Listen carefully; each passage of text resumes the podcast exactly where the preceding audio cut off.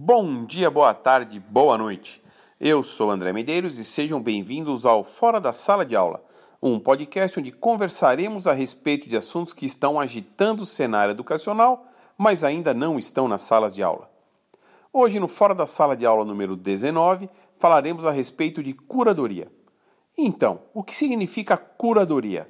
Na essência, curadoria é um cargo exercido por um curador, ou seja, uma pessoa responsável por organizar e administrar os bens de um menor emancipado ou de alguém que esteja ausente de suas obrigações. A curadoria pode ser também composta por um grupo de pessoas, uma diretoria, por exemplo, que tem a finalidade de debater, organizar e realizar eventos, ações, promoções ou demais situações que necessitam ser planejadas. O ato de curar está relacionado com zelo, cuidado, e atenção com alguma coisa. Etimologicamente, a palavra curadoria tem origem do latim curator, que quer dizer aquele que administra, aquele que tem cuidado e apreço. O conceito de curadoria abrange um extenso campo de atividades, desde o artístico-cultural até as perspectivas comerciais.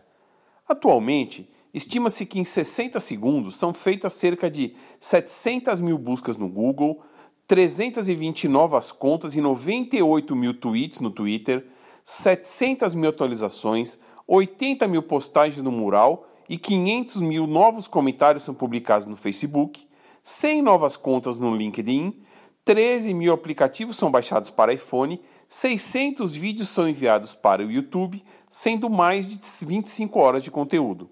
Todos os dias, uma verdadeira avalanche de conteúdo é criado.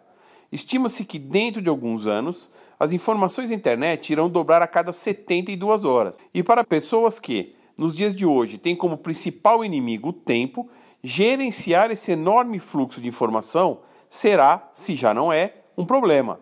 E é aqui que acaba surgindo o papel do curador de conteúdo, aquele que encontra, filtra e organiza o conteúdo a ser compartilhado de forma gradual e continuamente. 70% das pessoas na web social apenas consomem conteúdo, de modo que a curadoria de conteúdo está ficando mais importante, a fim de ajudar as pessoas a encontrar as informações relevantes. Mário Sérgio Cortella e Gilberto de Menstein escreveram um livro chamado A Era da Curadoria. O que importa é saber o que importa. Essa é a chave, saber o que importa.